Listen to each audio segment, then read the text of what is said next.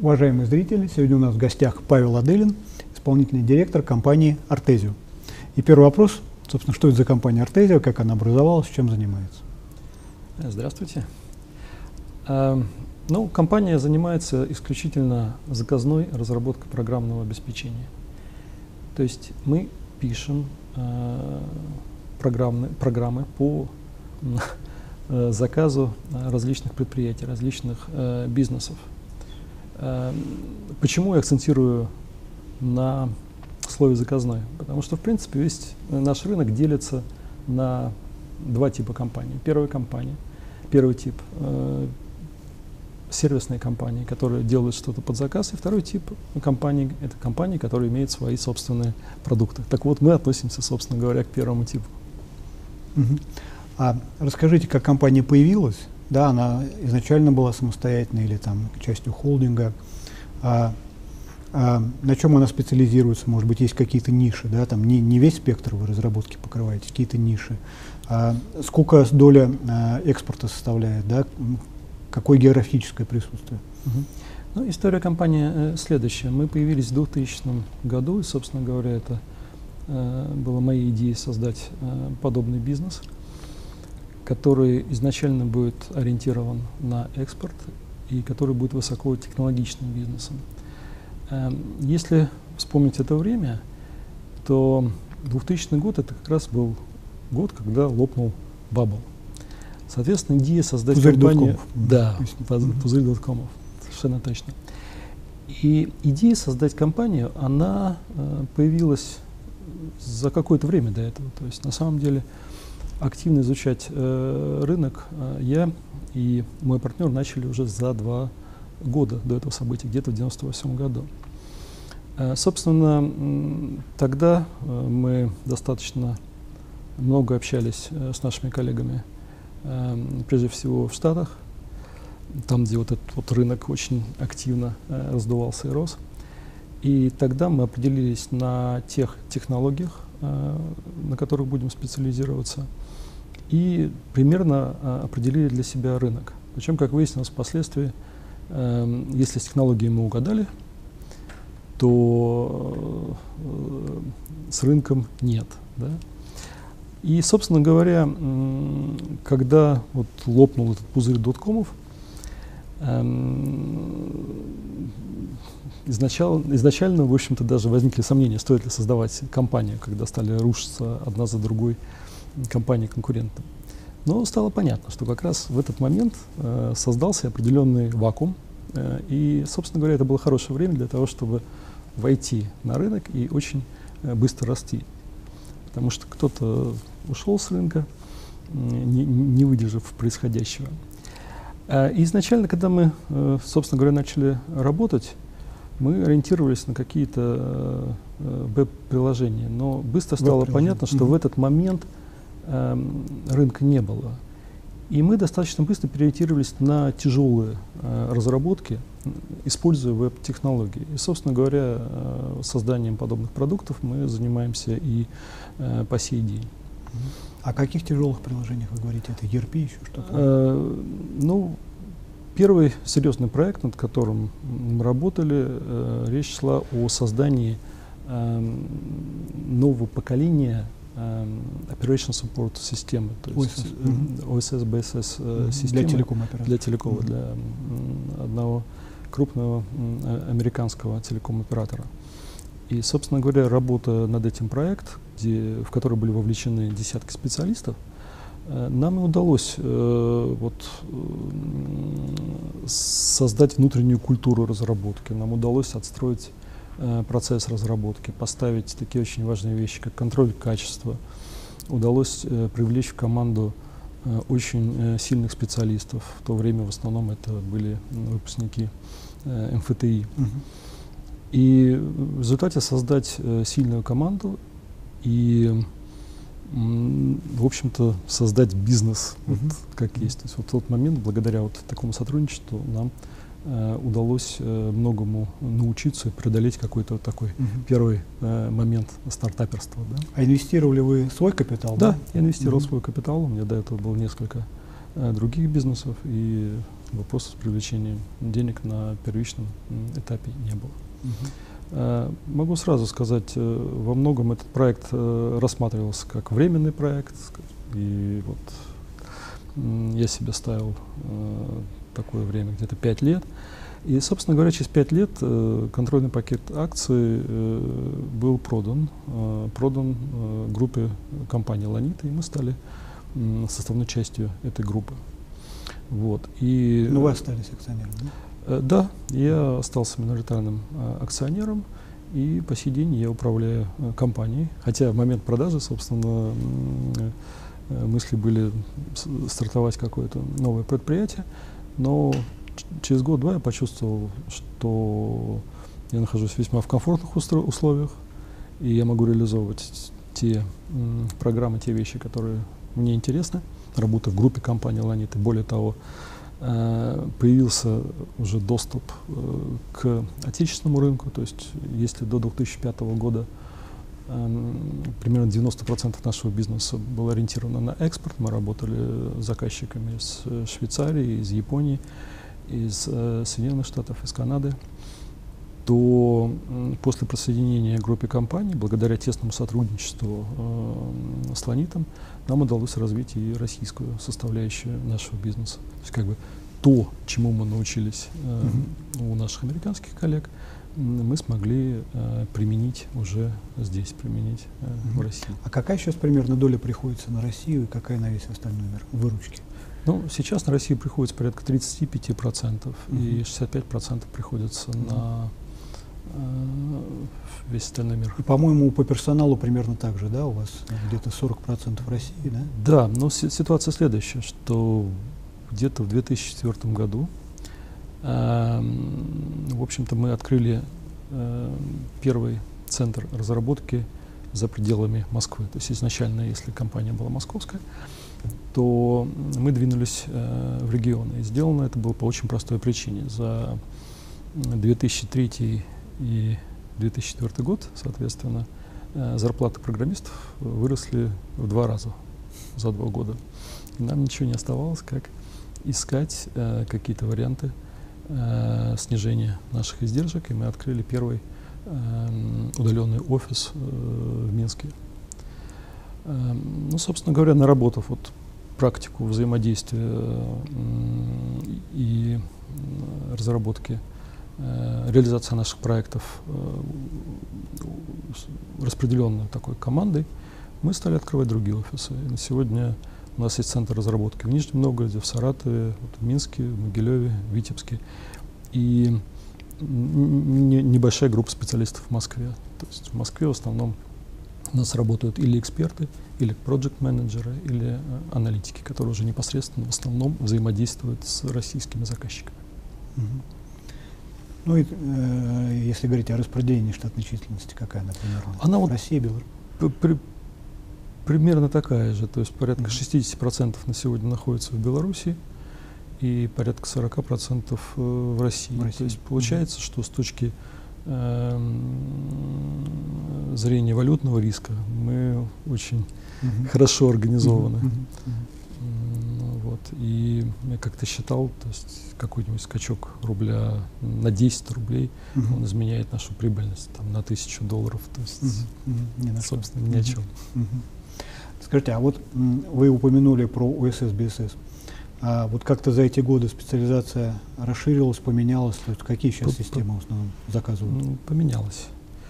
То есть э, поначалу мы работали много с телекомом, поскольку ну, во-первых, был достаточно легкий вход, во-вторых, телеком в то время очень бурно очень развивался. Бурно Да. Собственно mm-hmm. говоря, тогда как раз был вот момент, когда отказывались от э, устаревших свечей, приходили на смену более умные mm-hmm. устройства, mm-hmm. для которых нужно было разрабатывать mm-hmm. уже новое программное обеспечение. Вот. То есть вы софт-свич разрабатывали такие да, вещи? Да. Mm-hmm. То есть сейчас э, в, в основном мы работаем по следующим направлениям. Ну, во-первых, это финансы и банки. То есть мы реализовали порядка сотни проектов для различных банков, хедж-фандов, для розничных банков, для инвестиционных, для страховых компаний. И Это автоматизация бизнес-процессов банков, да? А, Или какие-то аналитические системы? Это, это, это другое. Mm-hmm. Аналитические системы mm-hmm. и оптимизация бизнес-процессов, и трейдинговые системы, и реинжиниринг существующих mm-hmm. систем. И ну, здесь мы в России работали практически э, со всеми крупными банками, которые входят в первую э, десятку. Потому что, конечно, для нас наиболее интересный клиент это в России розничный э, банк, потому что они действительно зависят от э, уровня автоматизации. И э, вот этот рынок для нас э, достаточно важен. Что касается зарубежного рынка, то на самом деле такой компании, как наша, которая относительно небольшая, то есть у нас работает порядка 400 человек. Для разработчика это прилично.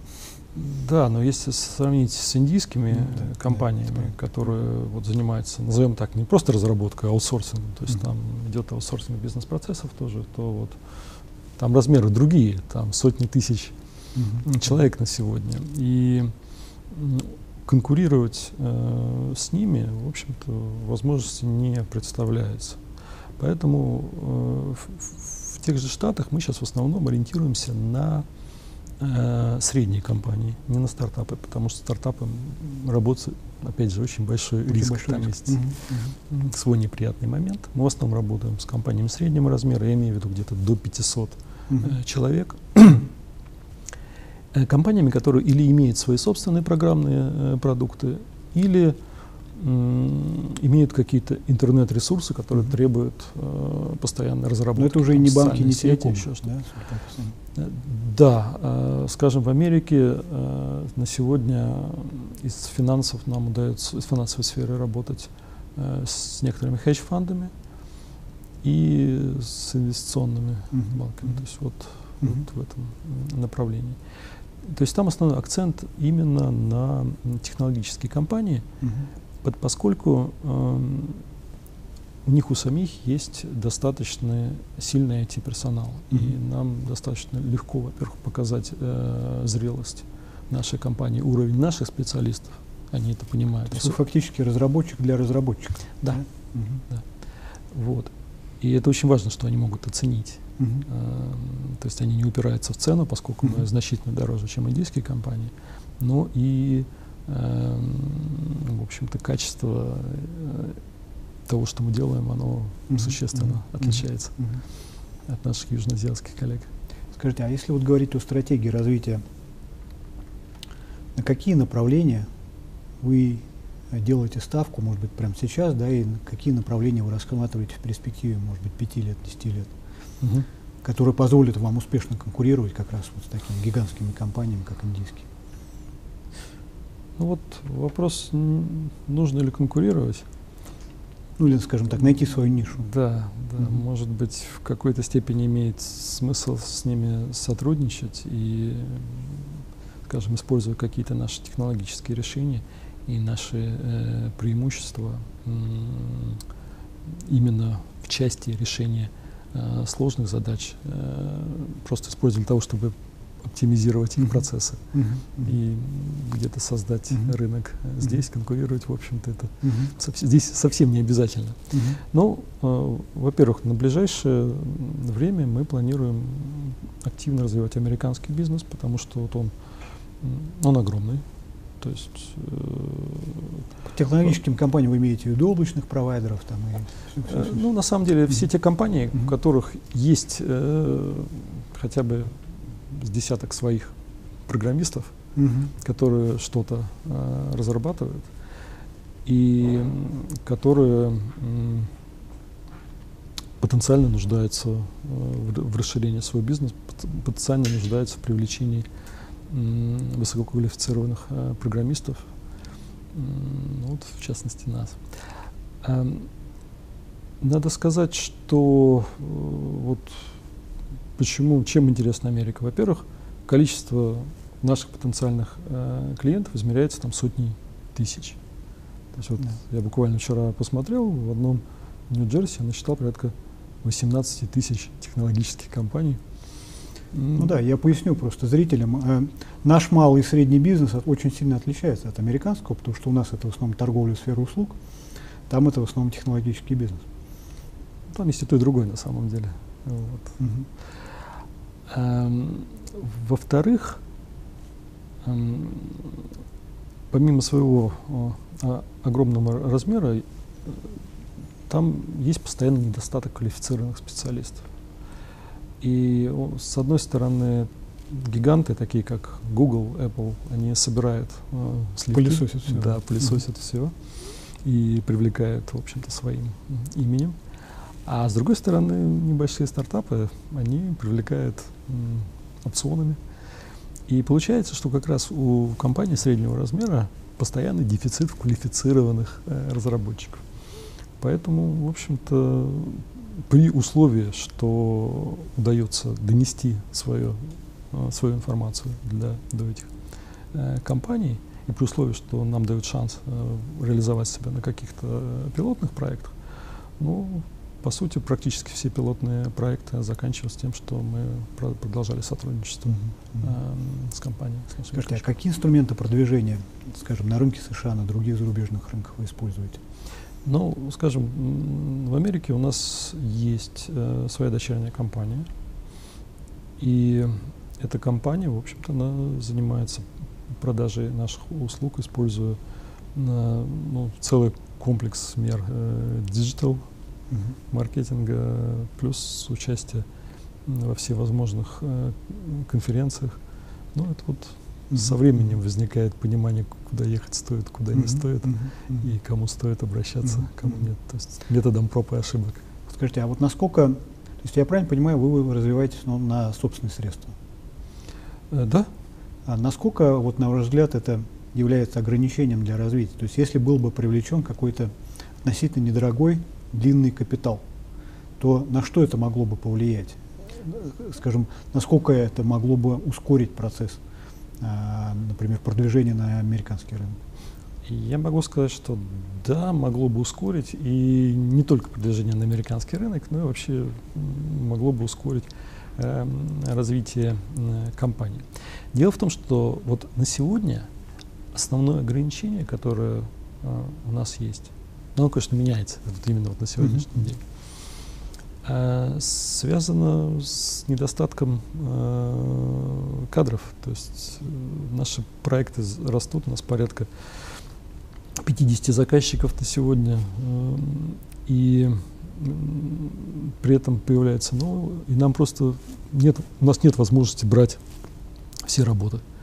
Вот. С одной стороны, это хорошо, что у нас есть возможность выбирать вот. А с другой стороны, мы не растем с той скоростью, mm-hmm. с которой да, мы могли бы расти.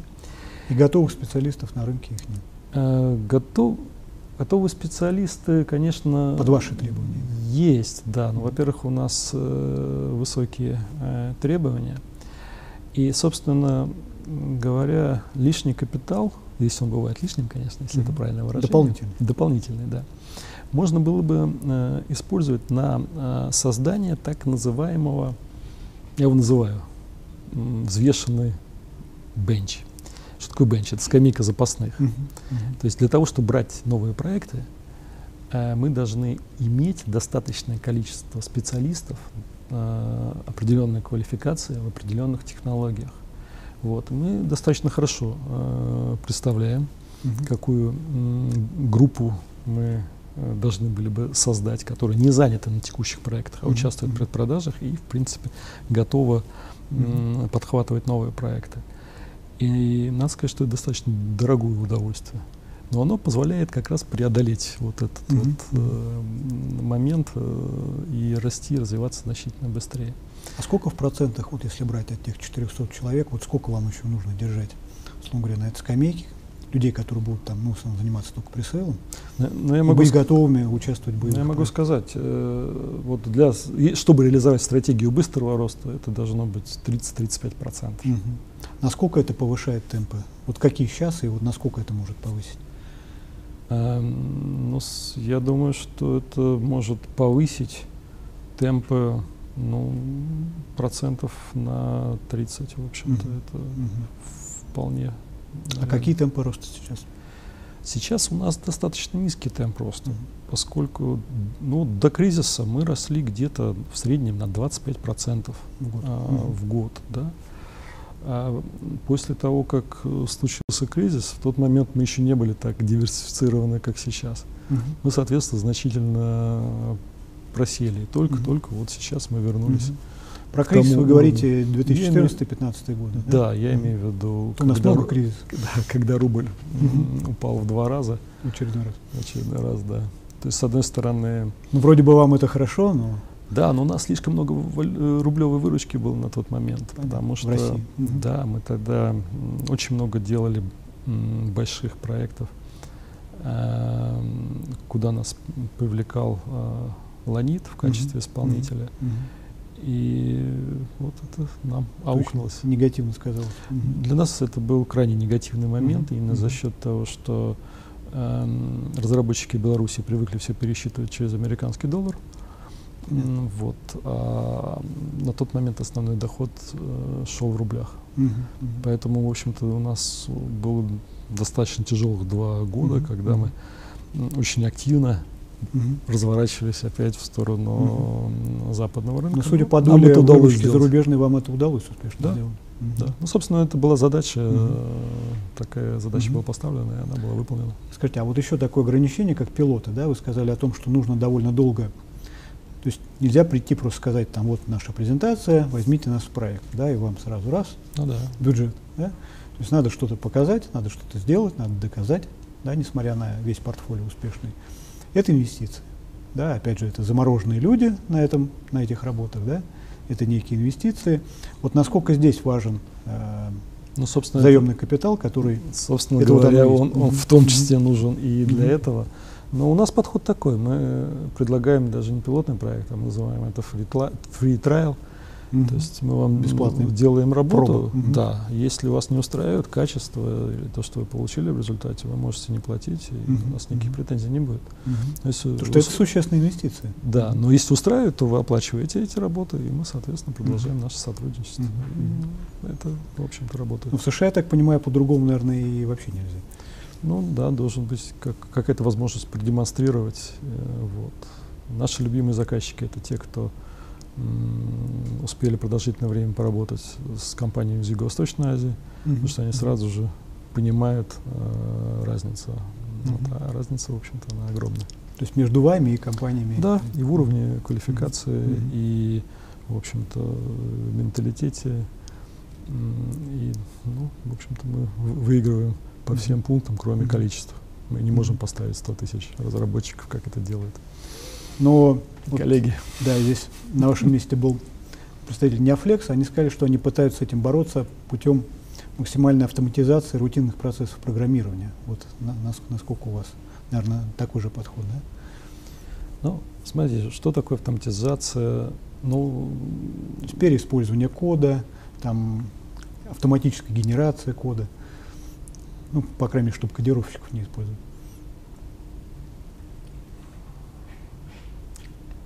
Ну, это такой интересный вопрос. Здесь спекуляции на самом деле, на мой взгляд, э, больше. В общем-то, сейчас э, с развитием активным open source, э, в общем-то, переиспользование кода, оно происходит постоянно, причем не только своего кода, но и mm-hmm.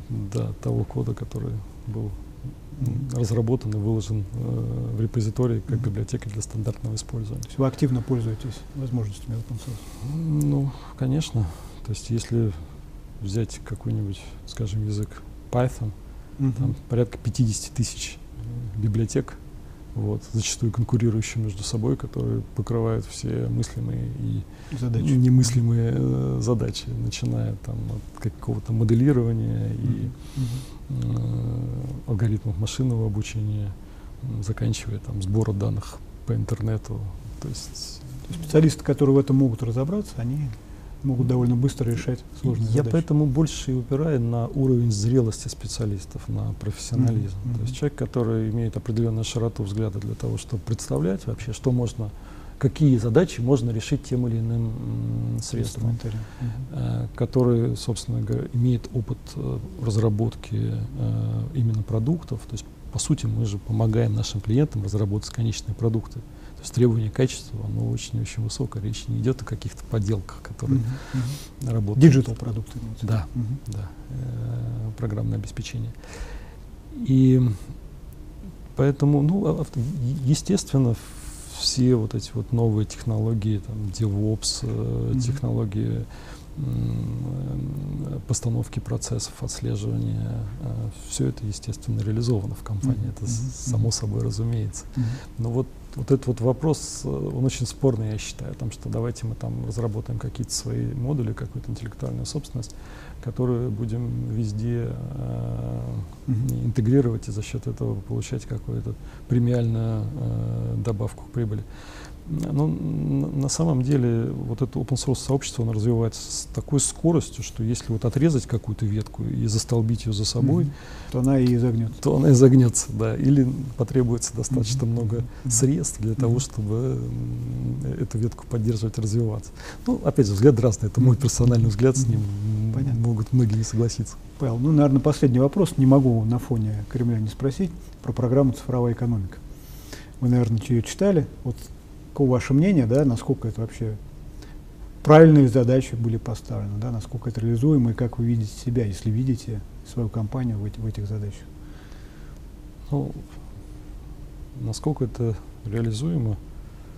Э, это реализуемо. Вот такое мое мнение. это реализуемо при правильных подходах. То есть Опять же, сейчас я предлагаю свое мнение, э, с ним можно соглашаться, не соглашаться. А, я бы все-таки в части э, реализации каких-то, а, скажем, базовых а, модулей э, исходил бы именно из open, open source продуктов. Да, то есть на мой взгляд, вот наиболее, так скажем, благоприятным образом ее можно было бы реализовать, если бы э, распределить задачи между, э, скажем, серьезными профессиональными компаниями, такие как наша, с тем, чтобы мы не только разрабатывали какие-то компоненты э, программного обеспечения, но и поддерживали те open source сообщества, на базе которых мы делаем эту разработку. То есть становились бы донорами этого сообщества. Uh-huh, uh-huh. Ну, вот, и Но это интеграция, полноценная интеграция это, глобальную. Да, uh-huh. это с одной стороны полноценная интеграция, а с другой стороны это решает вопрос э, риска того, что мы, ну, скажем, Россия будет отрезана от uh-huh, технологических uh-huh. продуктов. Uh-huh. Потому что если отрежут э, донора, который в основном mm-hmm. занимается развитием этого продукта, то, то по сути дела этот продукт станет российским автоматически. Mm-hmm. Вот. Ну, а так мы активно участвуем в реализации э, этой программы, то есть mm-hmm. работая в рамках группы компаний Ланит, мы участвуем и в разработке продуктов для ГИС ЖКХ и для госзакупок для эм,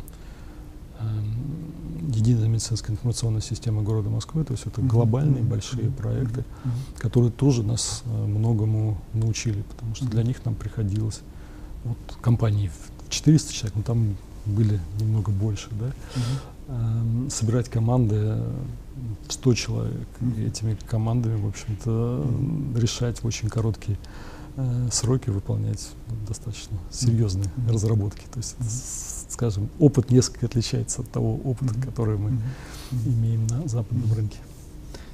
Большое спасибо. Пожелаем спасибо. вам успеха.